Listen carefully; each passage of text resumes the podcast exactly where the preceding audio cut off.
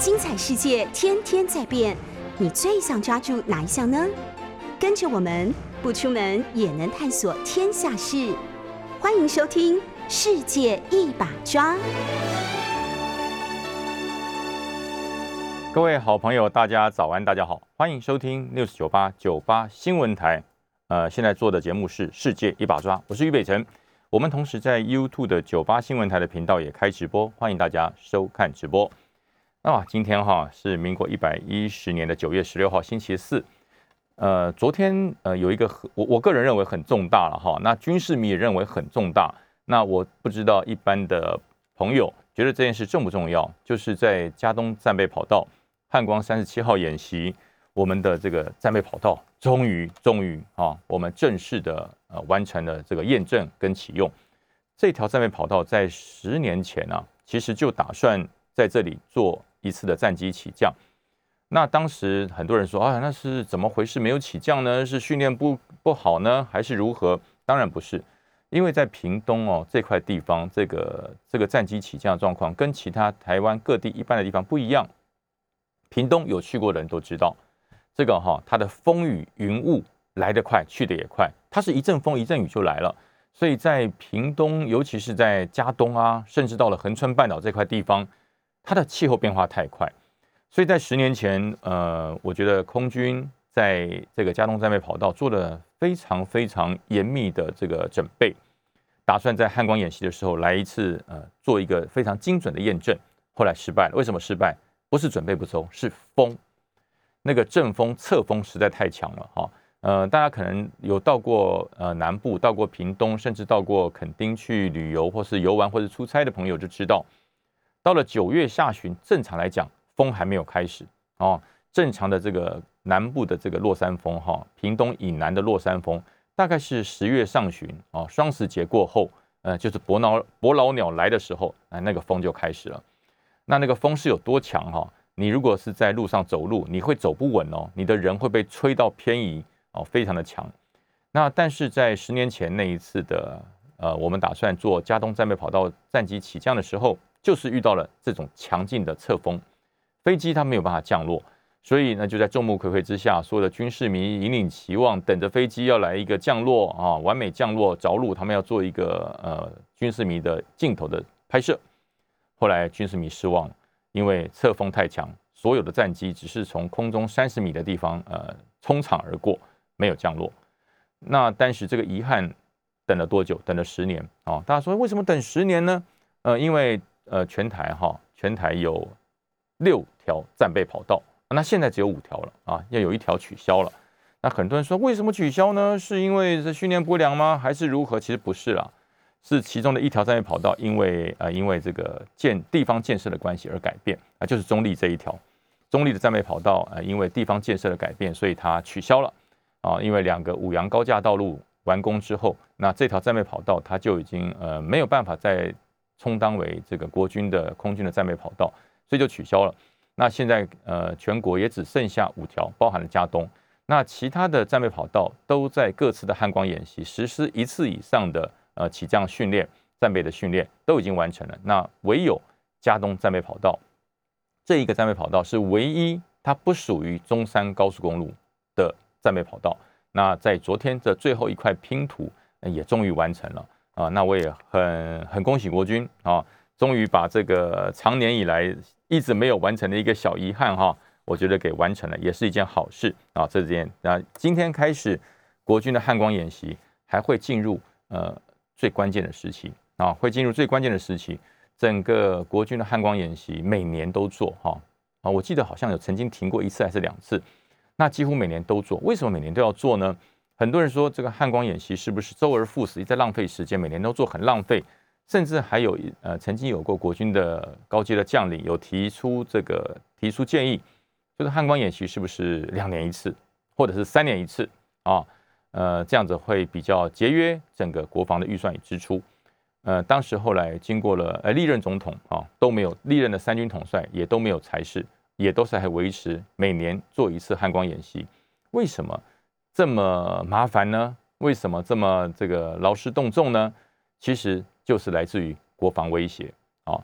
这个国家不能一日无战备啊。其实我在国军服务了这么多年，我觉得国军不能一秒没战备，时时都要呃紧绷起来。为什么我们要这么紧张？为什么我们要呃这么这么好像惧怕？其实不是惧怕。如果你凡事都不怕，凡事都不在乎，你凡事都觉得马马虎虎，那就是国家的灾难。所以国军没有一秒钟是呃这个松懈的。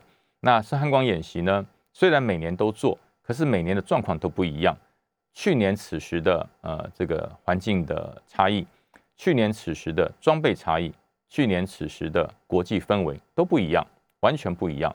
所以每年所做的汉光演习，它是依依据了环境的改变、装备占据的改变，还有国际环境的改变，他不断的在求精进跟这个持续的训练。所以呃后来呃所有的呃历任的不管是蓝绿哈的三军统帅的总统都是一样，坚持每年做一次汉光演习，就是要找出国军在战备上的漏洞啊与缺点，找缺点改进。啊，如果每一年的汉光演习都是无懈可击啊，都是漂亮的不得了，那那那个演习就白演习了。演习的目的就是要找出缺点来改进。所以很多人国人说啊，那这次你看那战机起降在屏东的时候，在屏东机场不就那个 F 十六就是那个机鼻就吃土了，这这个很辣差，很糟糕。其实不是，就是要找缺点改进啊。你的降落的姿态、降落的方式，跟整个危机处理，还有因应敌情状况，你的起降的这个位置。还有起降的时间点都要做一个非常精准的考量，所以抓出缺点、找出问题不是坏事啊。演习就是怕虚伪造假，这个演习完全没有缺点啊。每一次呃那个演习的司仪都会说啊，这次完美一百分的演出。其实我最怕这句话，千万不要一百分的演出，只要演习就会有缺点。如果经过的演习找不出缺点，那就表示你所有的观察员、所有的军事观察观察者没有用心啊，所以。每年汉光演习，好，我参加过好多次的汉光演习。参加完之后，呃，在最后的检讨会，哈，到礼拜五，原则上汉光演习整体就会结束。那到了下个礼拜一开始，呃，这个礼拜六、礼拜天，国军并不会休息，哈，国军并不会休息。国军的各级的部队，除了要把呃参演的装备完成整备，哈，回到原来的这个呃这个驻地的位置之外，所有的参谋人员会针对这一个礼拜五天，啊。从这个一开始的呃这个这个战力这个战力防护哈，这个呃还有到呃防空到制空制海，最后的国土防卫作战，它整个哈都会做一个非常完整的检讨报告，包含了战力保存。你在第一阶段，从礼拜天晚上各级的部队，还有所有的军呃军军人，包含了军中的雇员，他要做一个电光演习。什么叫电光演习？就是说你在平常你正在家里面休假。或者是你非作战时期，你在从事一般的工作的时候，突然间状况提升，这些散落在全国各地的呃军人，还有雇员，还有相关的军工产业的人员，你要如何联络到他啊？那现在说很简单，一个赖就好，那说赖若不通呢？到了紧急状况，赖若不通呢？所以他有各种啊这个相互保险跟相互通知，还有协调联络的联络网。在礼拜天的深夜里面，他就会发布电光演习，哦，各军种把所有的人按照电光演习的时间、地点到什么地方报道，而且所有的这个交通的方式、到达的方式、到达的路线都要按照既定的演习的安排，这就开始演习了。从第一天晚上的这个电光演习就开始做，然后隔天早上啊凌晨开始就电光演习就要开始统计所有人员紧急召回回到单位基地报道人数啊。你必须要在时间的规定之内到达总人数的百分之九十以上，你才可以具备基础的战力。然后，呃，战斗人员还有包含操纵战机的、战车的，还有这个海军舰艇的人员，你报道完毕之后，你要在二十四小时之内完成所有战备准备，就是准备出发，就是完成作战准备。这是汉光演习第一步。那这在第一步里面会有多少的缺失？哦，太多了哈！每年我们都觉得自己演习的很棒，那到了呃。一周结束之后，礼拜一开始开汉光演习检讨会的时候，你会发现，哇，我怎么这么多缺失啊？我怎么这么多缺失？这就是演习观察的这些观察小组非常细腻的这个找到问题。例如说，呃，大多数的人返回部里面报道，呃，都是用呃大众搭大众交通捷运。那如果暂时大众交通捷运无法运输的时候，这些人怎么回来？啊，这就是问题，那就要找找方法去解决。还有返回营区的时候，人员都是从同一个门进入，过于集中，形成哈维安状况。那下一次的这个演习，紧急召回的演习，就要分不同的进出口让人员进来。哦，呃，诸此等等，非常的多。哦，其实观察小组非常的用心，会把整个内容抓得非常非常的精准。所以说，呃，这是演习的第一个要点。好，那进入了第二个要，就是这个战力保存的阶段。战力保存阶段，很多人说，那战力保存最简单啦，就大家在原地不动嘛。其实不是不动，战力保存是要动的哈。战力保存所有的装备都不会待在原来的驻地，因为原来的驻地、原来的营区、原来的地方早就被所有的啊卫星锁定了，早就被所有这个呃这个敌人的侦察部队都已经锁定了。所以如果你留在原地不动啊，那就是等着打，等着挨打。所以在战力保存的时候，所有的地面部队、所有的空中部队、所有的舰艇部队，它都要移动到它的战力保存位置。这个位置目前来讲，就是国军最大的机密啊，他不会告诉任何人啊，不会告诉任何人，甚至所有参演的弟兄都要签保密的这个保密的这个规划跟这个约定。你不可以把所有的机动路线，你也不可以把战力保存的位置向外透露啊。那包含了在演习全程所有的摄影器材未经规定都不准使用。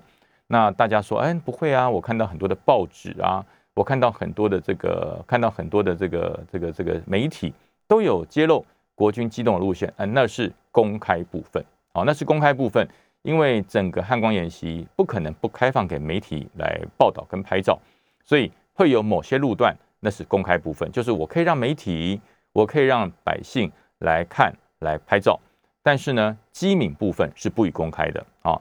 这个战甲炮车，这个飞机啊，这个船舰，它机动战力保存疏薄到什么位置，你不会知道哦，你不会知道，因为不能让国人知道啊，因为让国人知道，现在的这个媒体网络太发达了啊。如果有一个人知道，透过网络的这个传播，一下子全世界都知道了，那我们的敌人根本就不需要情搜了啊，他直接透过网络就可以抓到你精准的位置。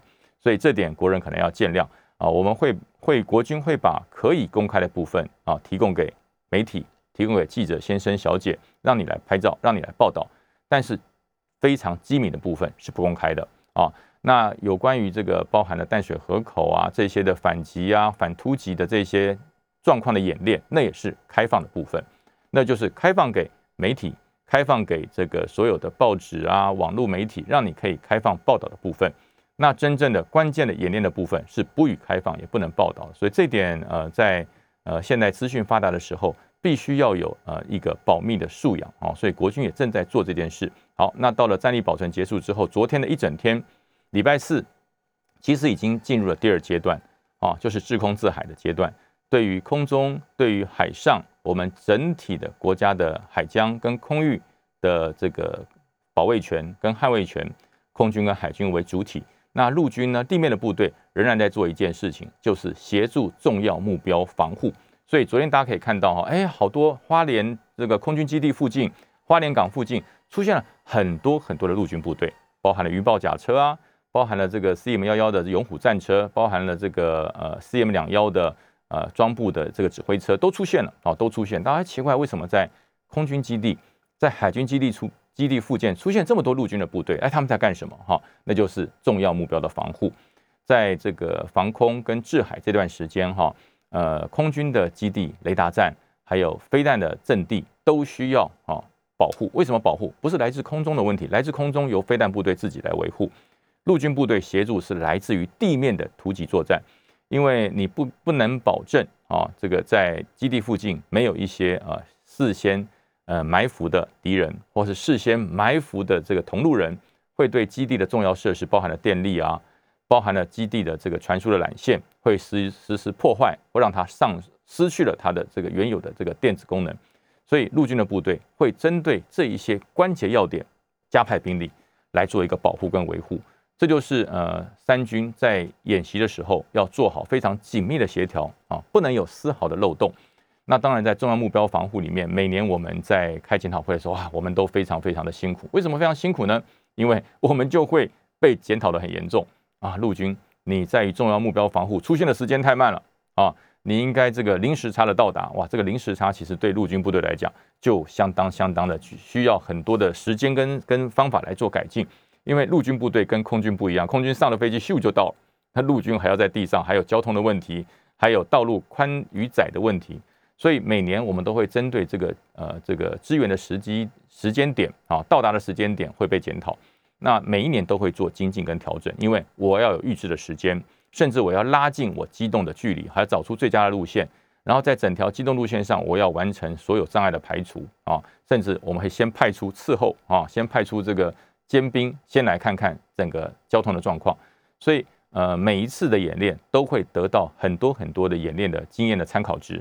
呃，那国军也都把它记起来了。那他说，那经过了三十七年的演习，都已经到汉光三十七号了，怎么还有这么多的问题跟缺点要改？哎，真的改不完，因为。呃，你的对手、你的敌人，他不会停滞不前。今年你的所有的演习状况啊，经过了检讨、经过了改进，做到了完美。可是明年敌人又会进步啊，你的敌军、你的对手，他会不断的进步。他的不断的进步，依据我们掌握到敌情状况，反馈到国军的战备准备，你会发现又出现了很多很多的缺失跟问题。所以就必须要靠很多次的演练，不断的调整，不断的提升。就跟我们买电脑一样嘛，啊，我们大家家里买了一部电脑，刚开始买的觉得是无懈可击，速度又快，处理的方式处理的这个又有效率。可是，一年之后你会发现，哦呦，比我快的电脑又出来了。我觉得我在制作很多城市，我在写很多这个城市的时候，发现这个电脑又跑不动了。可能一两年后，你的电脑又要提升，一样的道理啊，一样的道理。建军备战跟我们使用资讯装备的道理一模一样啊，你要不断的提升。敌人在前进，对手在进步。如果你不进步，你就在退步。啊，所以这点就是每年的汉光演习，可能有很多的百姓会被吵到哈，在那个那个这个还没天亮的时候，你就发现外面战车轰隆轰隆就吵得你不能睡觉。你可能家住在机场附近，发现哎呀，这两天这一个礼拜来，军机起降频繁的程度啊，让我无法呃这个扰人清梦。这点真的要跟全国的同胞呃跟你说声抱歉。啊，因为这些国军的战士哈，国军的将士，他们也是牺牲他们睡觉的时间，甚至牺牲他们休假的时间啊，跟家人相处的时间，他们正在做一件事情，他们正在让我们的国家安全更稳固，他正在让我们的国家的主权更有尊严啊，所以这点啊，所有的朋友们真的呃，谢谢你们的配合哈。如果在街上或是在你家附近有遇到国军的部队正在演训的哈，不要急着拍照而已啊。不吝啬的拿出你的大拇指，给他比个赞啊！国军加油，谢谢你们保护我们哈！因为呃，这就是军民良好的互动。这是有关于汉汉光演习这段时间，呃，我所观察到。那明天后天开始会进入地面啊国土地面防卫的重头戏，也就是说，呃，明天后天开始，地面的部队的机动会更频繁，地面部队的演练会更多元啊，所以那相对的，对于呃我们一般百姓的生活，多多少少都会有一些影响。那你家里附近有碰到陆军的弟兄或者地面的这个部队正在演习、在演练的时候，呃，麻烦您啊，给他们多一点鼓励，他们真的很辛苦哈。这点是对国军汉光演习我做的一些简单的评论哈。那另外讲到一个大家比较关注的事情，就是美国的前参谋联席会的这个上将啊，呃，被人家揭露说，哦，他曾经。在川普时代啊，在川普时代有打电话去给中国的啊的这个军头，跟他说，呃，放心，川普是呃是笑笑了哈，川普这个人的讲话是失控的，呃，美国绝对不会跟中国开战。这个事情震惊了大家哎，全球震惊哎，这个事情不是小事啊，大家可能觉得没什么啦，这只是。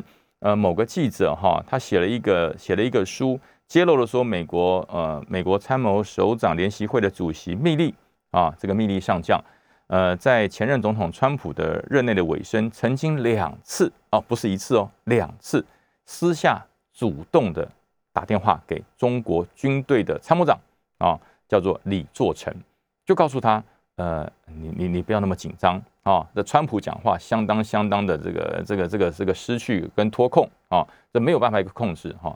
呃，但是呢，呃，以美军的立场来讲，我们保证美军不会跟中国打仗，不会打中国哈，不会跟中国作战。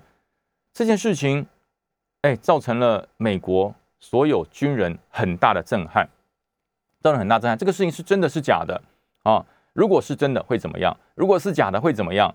这件事情，呃，我我若把拉回我们国内哈，拉回我们中华民国来讲，拉回国内，今天如果有一个我们的将领啊，我们一个将领，高阶将领，好参谋，例如假设啊，假设是参谋总长好了哈，是参谋总长，现任的参谋总长，他打电话去给解放军的这个领导人啊，哎，这个老乡啊，我跟你讲啊，这个中华民国的国军呢，哎，不会跟你打仗的，你放心好了啊，绝不会不会跟你打仗的啊。我们这个国军现在就是呃中国人不打中国人，以和平为主啊。那个总统的讲的话，那蔡英文讲的话参考就好啊。我们国军不会跟你打仗的，你放心。各位，这行吗？你大家想想看哈，大家可能觉得美国没什么了不起，没什么那我没什么感觉。如果今天讲这番话的人是我们中华民国的参谋总长，打电话去给解放军，打给他们的这个解放军中共的参谋长李作成说，啊，我我们不会跟你打仗啊，你放心。那蔡英文什么台独什么？哎，你不要理他，我不会打仗啊！我们国军绝对如何如何，这不行的哎！如果这样子是要判军法的哎哦，我们中华民国的国军不会干这种事的，绝不可能干这种事哦。尤其是现任的将领，他绝对不可以干这种事。这叫什么？这叫通敌呀！这叫做通敌，他绝对不可以违背自己的国家，违背自己国军的军风，对于国家的忠诚，这是不可以的哈。所以这个事情揭露之后，在美国掀起了轩然大波。那我们休息一下，下一节听听广告，再回来跟大家做更深入的分析。各位好朋友，大家好，欢迎回到九八新闻台《世界一把抓》，我是于北辰。呃，上一节讲到，呃，美国前哈美国这个参谋联席会的主席，他对于这件事情到目前来讲，他没有回应哈，他没有回应。那我觉得他一定会回应，为什么呢？因为川普已经讲话了。因为川普就是前总统，川普已经说话了，他就说：“呃，不对，他说这个事情讲这样子是完全完全失去呃理论性跟正确性的，因为美国的军人啊不会有这种私下通敌跟私下私了的状况，呃，因为这个书中描述的非常的非常的深入哈，这有一段我跟大家讲，他这个内容里面讲到说，呃，这位呃参谋联席会的主席密利上将。”在第一次致电给李作成的时候，是在二零，哎，时间点都讲出来了，二零二零年的十月三十号，也就是美国总统大选投票前的第四天，呃，他就直接在这个时候跟他做联络，讲的说我们不会真的跟你作战，还第二次，还不是一次哦，还有第二次，是在二零二一年，就今年的一月八号，也就是呃国会大厦爆发冲突后的第二天啊，他两次。来跟解放军的这个领导人来做这个非常深入的讲话，那这些事情描述的哎若隐若现，好像跟真的一样。呃，而且书中还描述说，这个密利上将向李作成保证，美军绝不会跟中共开战啊，不会跟中国开战。那甚至在承诺中，美国发动呃，如果真的发动这个作战突袭的时候，会向对方发出警告啊。那说我们两个认识了啊，就是说这两个呃上将哈，中国跟美国的上将，两个认识五年了。如果我们要进攻的话，我会提早来告诉你，绝对不会出事啊。那李作成也相信密利的承诺，书中还指出说，密利并没有向川普总统报告他有跟李作成通话的这件事。这个事情，各位，你用你用思维逻辑稍微整理一下，这个事情发生的可能度。我以一个曾经当过军人的立场来讲，这是不可能的事，这是不可能的事。为什么？这个里面所有的内容就是告诉大家，美国不敢跟其他的国家有任何的作战行为。身为呃参谋联席会的主席，他没有勇气跟中国宣战啊！即使川普总统脱序跳痛说要啊开打了，那放心。我也会私下打电话跟你讲说，哎，我们等一下几点几分会有一艘船到达什么地方啊？请你注意，我们只是去虚应故事一下，你不要啊太紧张，不要太担心，不要真的跟我打。各位，这可能吗？你你觉得以一个军人的立场，以一个高阶将领的立场，这可能吗？啊，我认为这是无稽之谈，真的可能性非常的低。第一个啊，就算就算这位。美军的秘密上将哈，他曾经向他啊向他来来来打这个呃呃这个这个这个小打这个电话做这个私下通知的这个事实，即使有，那解放军的李作成会相信吗？解放军的李作成会因为这个密令上将打电话跟他说，我们可能呃呃不会真的打你了哈，就算出兵也是虚晃一招。这个解放军的密令呃这解放军的李作成上将他会相信吗？你不觉得这是个烟幕弹吗？有多少的战争就是说放出个烟幕跟你讲我不会打你，到时候真打，这李作成会相信吗？这双方是不可思议的事。这双方即使是在在认识长久的老朋友，也不会因为一通电话。啊，来告诉你，我就相信，然后我就松懈我的军备，我就把我的军备啊，没事儿哈，这个美国不会打我们的，我我们就放假好了，不可能啊！如果今天是我接到这种电话，我会通知所有的三军部队加强戒备。这虚实之间嘛，我们作战是讲虚实的。我告诉你会打，我告诉你会打，那还不见得会打啊，那叫做那叫做武吓，那不见得会打，我用武力恐吓你。我告诉你，我不会打，这才要小心，这才要小心，这就是军人使用战略的虚实的用法啊！所以我说这个事情被揭露之后啊，那当然了，川普总统啊，川普前总统暴跳如雷啊，他暴跳如雷，他说这这不可能啊！我的任内所任用的这个的这个美国的上将，不可能会做这种丧权辱国的做法。如果真的有，这就是叛国哦。所以川普批评这件这本书，他说这个书我告诉你，就是一个软弱又无能又不能够让我们相信的一件事。如果这个将领真的做了这些事情，那真的是啊丧权辱国哦。川普讲的话非常的重，他说他甚至用非常难听的字眼说，这真是一个蠢蛋呐！哦，真是一个蠢蛋所写的一个非常。呃，不真实的一个情节哈，他说就算拿来拍成电影，那也是没有人要看的电影啊。那但是呢，这本书事实上就是在这个美国的国内，甚至在国际上造成了很大的波澜啊。因为大家觉得说不会呀，这个美美美国怎么会这样子呢？好像是美国总统跟他们整个国防部、整个参这个参谋联席会之间产生了很大的下戏，之间好像沟通有问题。也就是说，呃，美国的军队并不直接。被美国总统所指挥，哎，这很严重哦，这就非常严重了，而且又是在美国拜登总统在阿富汗撤军这段时间所爆出的这个这个书，好，出版这个书，这个书让美国的国内起了非常大的震撼啊。那当然，呃，参议员也呼吁啊，拜登要呃将密令解职啊。这个所有美国的参议员就讲说，如果这个密令上将真的有打这通电话，真的有打过这通电话，要解他的职。要解他的职，就是你不配当一个美国的军人，你让美国的军队蒙羞啊！这参议员也在也在这个他们的议会里面积极的讲说，如果今天密令的上将已经让美已经危害到了美国的国家安全，甚至跟领导世界的的危机，好让美国的公信力在世界上荡然无存啊！如果继续还让这个上将存在军中，没有给他做一个非常非常严密的，就是解职了啊！军人的荣誉就是解职，你已经犯了这么大错误，如果解职，必须要给他解职。好，所以参议员也也讲出来了。那美国白宫的发言人也讲了哈，他说他拒绝对这件事情做评论，因为这个事情要回归到军事，要让军事这个联参谋联谊会让他们来做正常的回应。到底密令上将有没有讲这个话？到底这个事情是因为写书杜撰中的一段啊不存在的事实，还是真的有煞有其事的发生？所以这件事情现在在美国的国内啊已经掀起了很大的讨论。那我相信哈，我相信这个秘密上将会出来面对啊，到底我有没有讲这个话？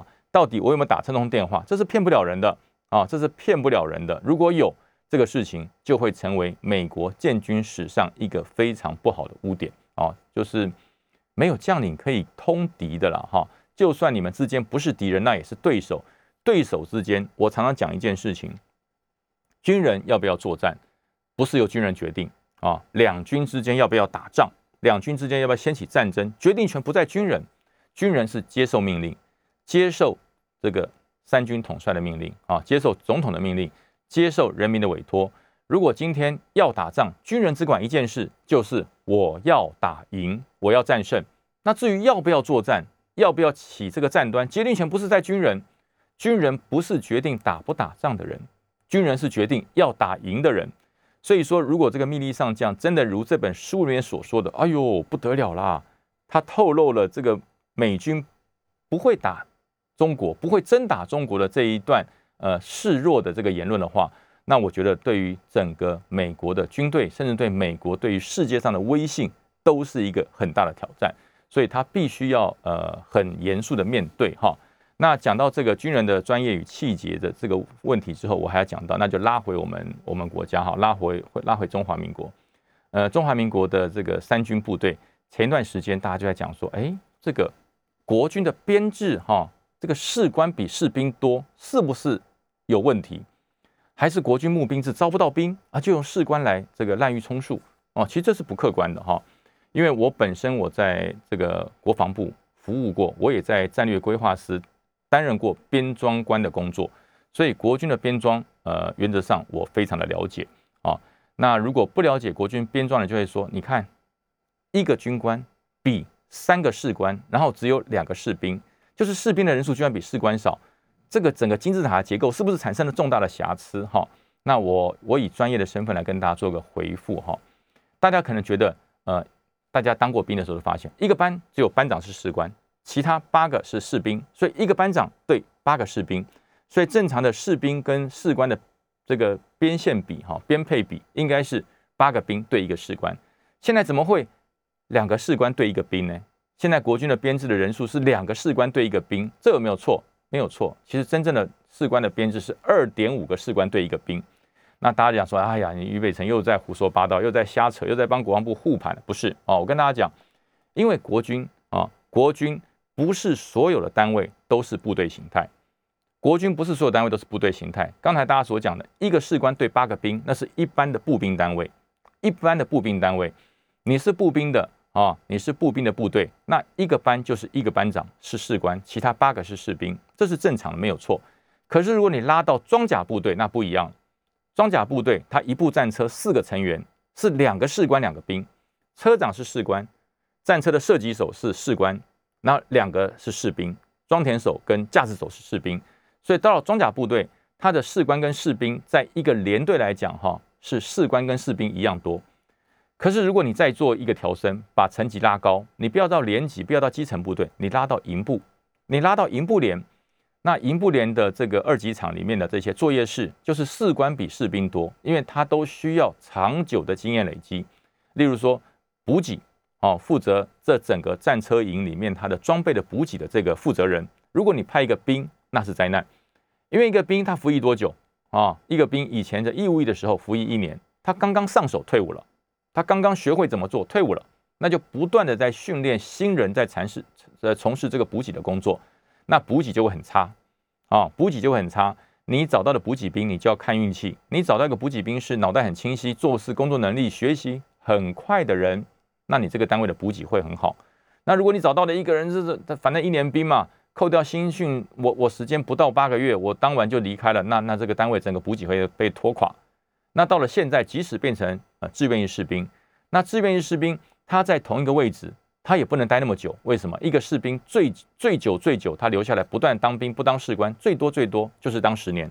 十年后他就要退伍，所以经验无法传承。所以在国军的这个高阶的哈。高技术的，还有比较繁杂的业务里面，这些兵都把它提升为士官的编制啊，因为士官可以长留久用，哦，所以大家呃，这个才是一个初步的概念。我下先休息一下，下一节会更深入跟大家讲国军的编制到底有什么问题。先进广告，各位好朋友，大家好，欢迎回到九八新闻台世界一把抓的现场，我是于北辰。呃，上一节跟大家谈到了那个国军官士兵的配比是不是失衡哦，还是因为呃。就钱吃面，我只有五十块钱，我只能吃阳春面，我吃不起一百块钱的牛肉面，是这样的吗？不是的啊，因为大家都是从基层的部队的编制来看国军官士兵的编制，其实这样看是不客观的哈。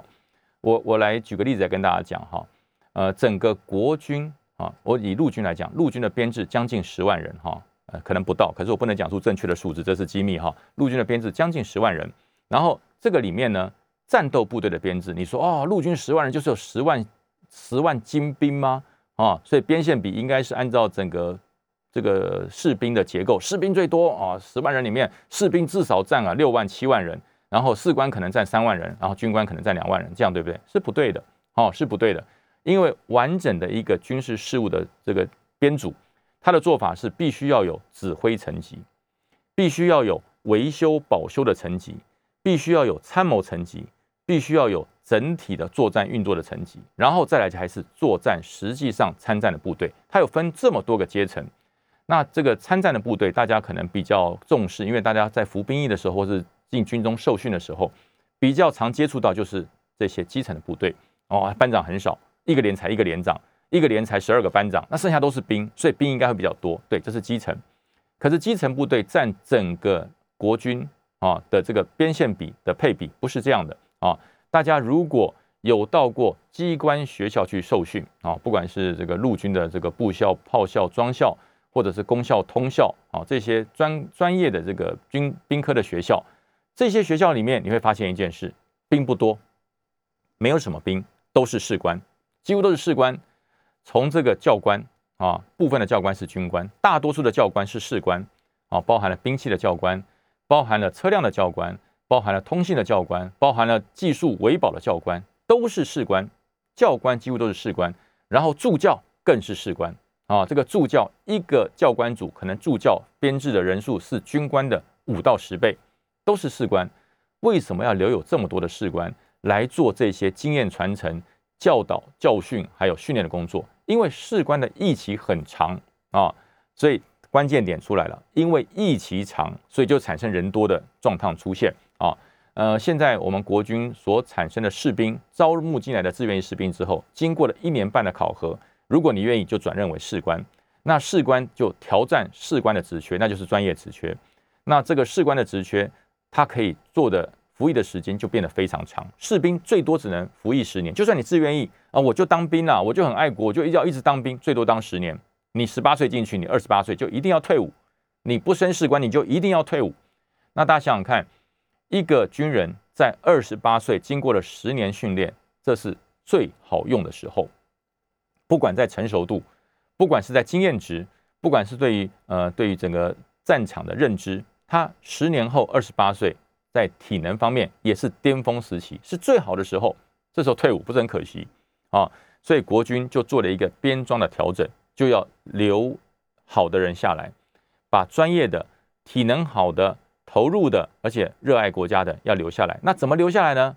由兵转士，让他变成士官啊。让他在服役一年半以后，他可以慢慢的考虑，他转任士官，从下士到中士到上士，光是上士就可以做到五十四岁，上士可以服役到五十四岁哦。士兵只能服役到二十八岁，最多三十岁就要退伍。那士官呢，上士可以服役到五十四岁，那到了士官长以后就五十八岁。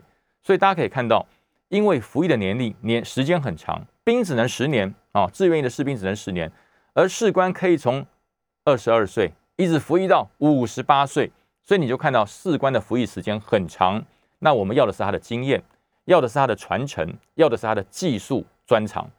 所以说，一年、两年、十年、二十年、三十年下来，这个士官的职缺一定要很多，否则你没有办法留下来这么多专业、有经验，而是国军需要的人才。所以包含了训练中心，包含了兵科学校，包含了国军。营级以上的部队，他的士官编制都比兵多啊！大家可以到的这个各军种司令部去看一看，各军种司令部几乎看不到兵了，没有兵啊！在所有值班室，在战情发报这些所谓重大的情报资讯、重大的意电资讯的这些人，都是士官，都是士官，因为他的专长、他的需求不是三两年可以学会的，他可能是长期培训，培训完之后。就让他在这个单位里面长留久用，那他的服役时间可能长达十年、二十年，甚至三十年。所以他的累积啊，他的累积，他虽然每年禁用的人数不多，但是因为服役时间长，所以他就累积了相当足够的量。所以这一次大家才会在这一次的这个整个编制曝光之后，大家说：“哎呀，国军就是招不到招不到人呐。”所以你看。士官跟兵的配比严重失衡，这不是失衡，这是成功的作为啊！这是成功的作为，因为要留下人才来为国军服务，这是最难的事。国军不怕招不到人，国军最怕的事情就是留不住人。如果你可以留住这些优秀的士兵，让他转为士官，在军中继续贡献他对于国军的这个心力跟爱国的热忱，这是国军之福。所以下一次大家如果再看到说啊，这个军官士官，呃，士官跟士兵的的这个配比失衡，你就要想起我跟你讲的这一段话，因为士兵的服役时间很短，很多人愿意在国军服务，他必须要转为士官，所以士官的职缺在专业上，在技术的这个纯熟的纯熟度上。还有在于经验、军事事务经验的传承上，需要这么多的职缺的士官。所以说，战车炮的设计，大家记得哈，不是兵哦。大家不要人说战车炮的设计一定是兵，那个射手是士官，就是要让它长留久用啊。所以对于这个编制，大家呃看了报纸啊，或是看了一些呃一些呃大家这个比较侧面的切入，可能不会这么专业。今天我用编装的台编装的这个。这个这个入入门来跟大家讲，大家就知道了为什么士官比士兵多哈。其实不止台湾了，全世界都一样，全世界的士官的编制都比士兵多哈。所以大家如果去谈论的话，又多一个专业可以跟大家谈论。最后我讲到哈，就是呃专业的军人的作为。这次美国的这一次的参谋首长联席会的这位上将。呃，他的想法跟作为影响到了很多人对军人的想法。那很多人说不行啊，那川普就就就疯疯癫癫的，他就是那一下会失控，会所以所以脱会跟脱缰野马一样。所以这位上将他有功无过哈，他本来就可以啊，就这样可以这样做。对，可是这跟军人的气节不对，不符合军人的气节。军人表示抗议可以怎么什么怎么可以可以如何表示？当然不能抗命了哈。这个他虽然是参谋联席会的首长，他是贵为上将。可是这位，嗯，他绝对不可以哈，密令绝对不可以说啊，总统告诉你，你的你下的命令我不接受啊，你下的命令我不接受，这个对国家的这个的这个利益有有有害处，所以你的命令我拒绝接受，不行，军人不能抗命啊，军人不能抗命，这是军人的宿命，军人就是服从，但是你有一项选择可以做，就是我不做了，你可以愤而辞职，军人最大的。专业气节的表现，就是在于今天你这个三军统帅，今天你这位总统哈，不管你是美国总统还是哪国的总统，你对军人最高级的指挥官，不管是参谋总长还是参谋联席会的主席，你只要对我下的命令，我觉得经过我的评估，你这是对国家有害，那你不能政变啊！政变那是那是造反啊！你军人绝对不能政变，我从来不鼓励军人政变，那是造反，不对啊！领国家的俸禄绝对不可以。造国家的反啊，这是军人的气节展现。但是你可以做一件事情，真的，大家记得，军人最高的气节展现就是我不做了。再多的利诱，再大的官位，再多的诱惑，只要跟国家的利益有冲突，只要对全民的维安有冲突，我不能够抗命，怎么办？我不干了，我辞职，我辞职。你找能干的来做。那大家可能讲说，那我找能干的来做，如果能干的人。还继续附和他，造成了国家民族的损失，怎么办？我告诉你，这就是气节。你找我做我这个决定，你找别人来接替我的位置，别人的决定跟我一样，也是我不干了。当这个统帅他如果下达的命令有问题，他连续经过了两个、三个这个最高的军事指挥官都说我不干了，他就会觉得我是不是有问题？我这个做法是不是已经违反了国家利益？那可能说，那这个军人这三个上将，这三个呃这个军事将领，不是很无辜吗？不是无辜，这就叫气节。为了国家的利益，为了国家的安全，如果我的三军统帅他下的命令是错的，我不能抗命，我也不能政变，这是军人绝对不能做的。但是我可以告诉你，我不干了，我不做了，违背国家、违背全民的利益的事情，我不做，所以我可以辞职，我可以不当官，我可以不恋战啊。我可以用这个方式来表示军人的气节，所以我觉得这一次，呃，这本书对于美军哈，一定要出来讲清楚，否则真的会影响到大家对于军人气节的怀疑。但是我相信他应该不会这样做。那我们今天的节目就到这边结束喽，大家我们下次再见，再见。